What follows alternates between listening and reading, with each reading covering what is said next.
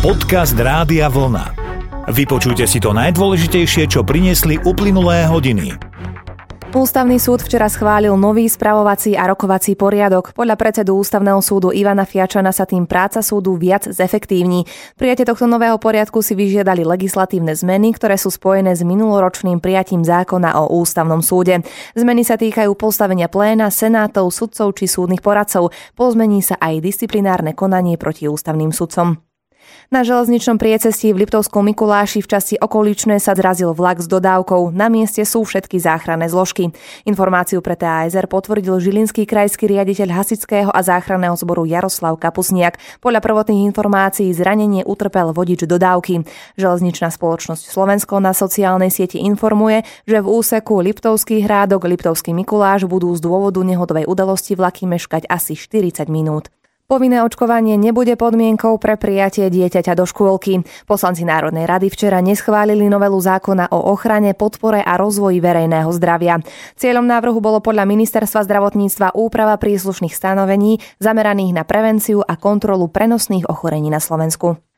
Vyšetrovateľ Národnej kriminálnej agentúry obvinil predsedu koaličného smeru SD Roberta F. pre jeho výroky o odsúdení exposlanca LSNS Milana Mazureka za jeho vyjadrenia o Rómoch. Polícia o tom informuje na sociálnej sieti.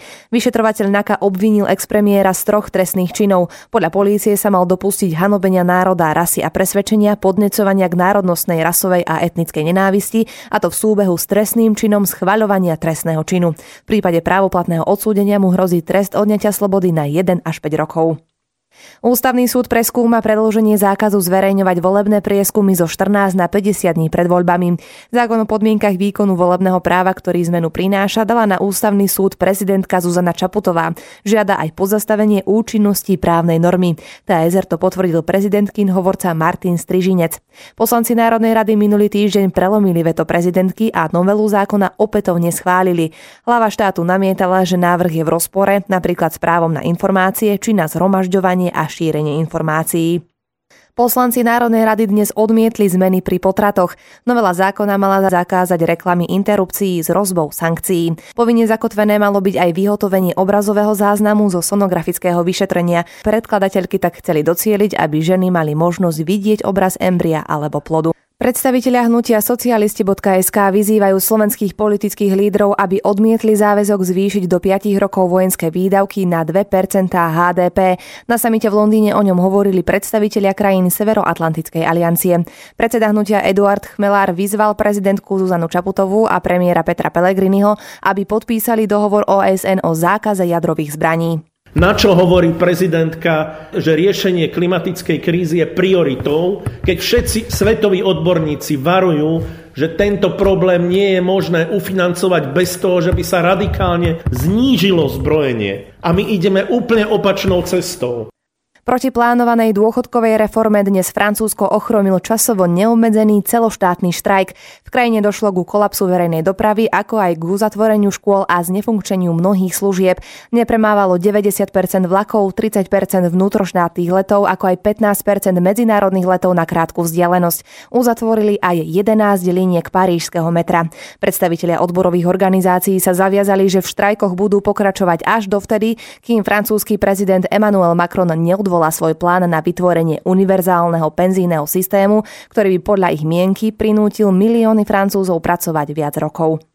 Ruské úrady zadržali muža, ktorý vybudoval falošné hraničné kontrolné body v lesoch nedaleko ruských hraníc s Fínskom. Pracovným migrantom pritom slúbil, že ich môže prepašovať do Európskej únie. Muž vstýčil nepravé hraničné posty a od štyroch osôb z Južnej Ázie zinkasoval vyše 10 tisíc dolárov za to, že ich prevedie na územie Fínska, členskej krajiny Európskej únie. Súd v Petrohrade včera migrantov pokutoval a nariadil ich deportáciu.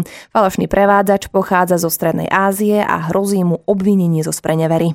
Aj zajtra bude zamračené nízkou oblačnosťou a hmlisto, na horách aj v nižších polohách zmenšená oblačnosť. Ojedinele zaprší a môže sa tvoriť poľadovica. Najvyššia denná teplota vystúpi na mínus 2 až plus 3, v stredných polohách a pri slnečnom počasí okolo 5 stupňov. Podcast Rádia Vlna. Spravodajský tým Rádia Vlna prináša novinky a zaujímavosti z domova a zo sveta. Od nového roka si za energiu aj elektrinu priplatíme. O aký nárast cien pôjde, to zisťovala Adriana. Priplatia si malí podnikatelia a aj domácnosti. Ceny elektriny stúpnú v priemere o viac ako 7%, zdraženie plynu bude v priemere pod 4%.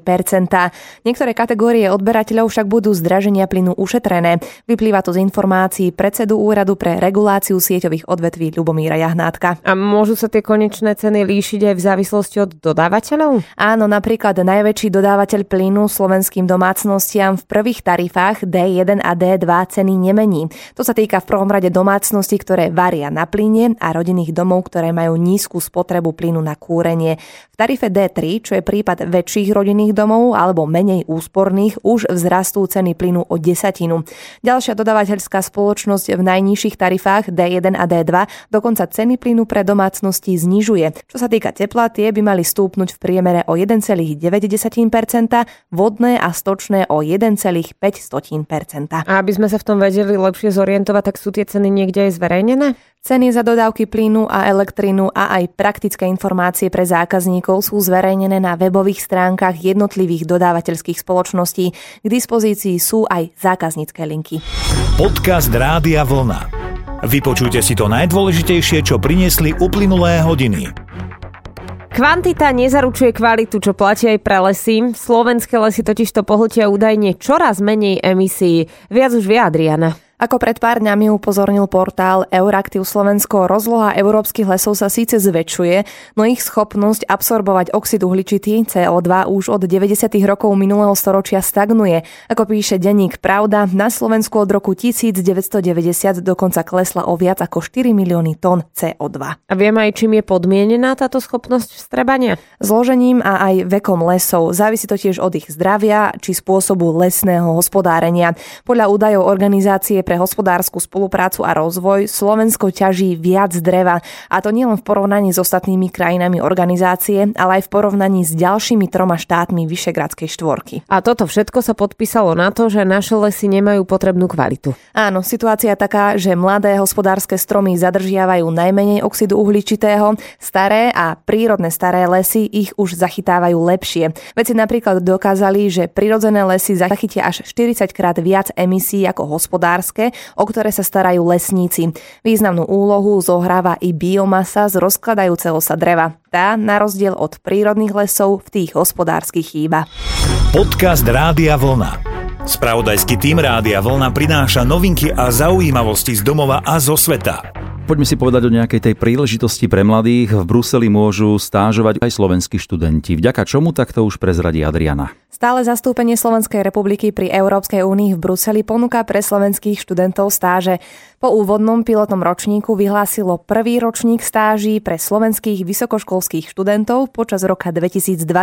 Spresunie vedúci stáleho zastúpenia Slovenskej republiky pri Európskej únii Peter Javorčík. Stále zastúpenie ponúka rôzne typy stáží, od dlhodobých 5-mesačné až po krátkodobé na 1 mesiac. Aký je ich cieľ? Cieľom je, aby sa študenti oboznámili s fungovaním Európskej únie, Európskej inštitúcií. V podstate sú plnohodnotnou súčasťou nášho týmu na stalnom zastúpení, ktoré je najväčšie zastúpenie v slovenskej diplomácie vo svete. Majú šancu ísť priamo na rokovania, kde sa rozhoduje nielen o EÚ, ale naozaj o tom aj, čo sa bude diať na Slovensku. No aké benefity to prináša so sebou takáto účasť na stáži? Na to opäť odpoveda Javorčík. Predpokladám, bude taká skúsenosť, ktorá absolventom pomôže aj v ich ďalšej kariére. Nejde o to len to mať CV na papieri, ale aj tá skúsenosť pohybovať sa v tomto prostredí, kde sú ľudia zo všetkých členských krajín. Je skúsenosť, ktorá sa im určite hodí aj do budúcna. Výber stážistov podlieha istým podmienkam, čo musia adepti ovládať. Predovšetkým ide o jazyk. Samozrejme, že treba vedieť e, anglicky. Pridanou hodnotou je, ak vedia francúzsky alebo nemecky, ale samozrejme tá základná jazyková vybavenosť musí byť. Pre prihlásenie je potrebné potvrdenie o štúdiu, štrukturovaný životopis, certifikát znalosti anglického jazyka, odporúčanie na stáž a tiež motivačný list. Koľko študentov absolvuje stáž? Už máme viacerých záujemcov. Je to ešte naozaj dva týždne otvorené do 15. decembra. Predpokladáme, že budeme vedieť ponúknuť asi 10 takýchto stáží v priebehu budúceho roka. Podcast Rádia Vlna. Spravodajský tým Rádia Vlna prináša novinky a zaujímavosti z domova a zo sveta. Rádio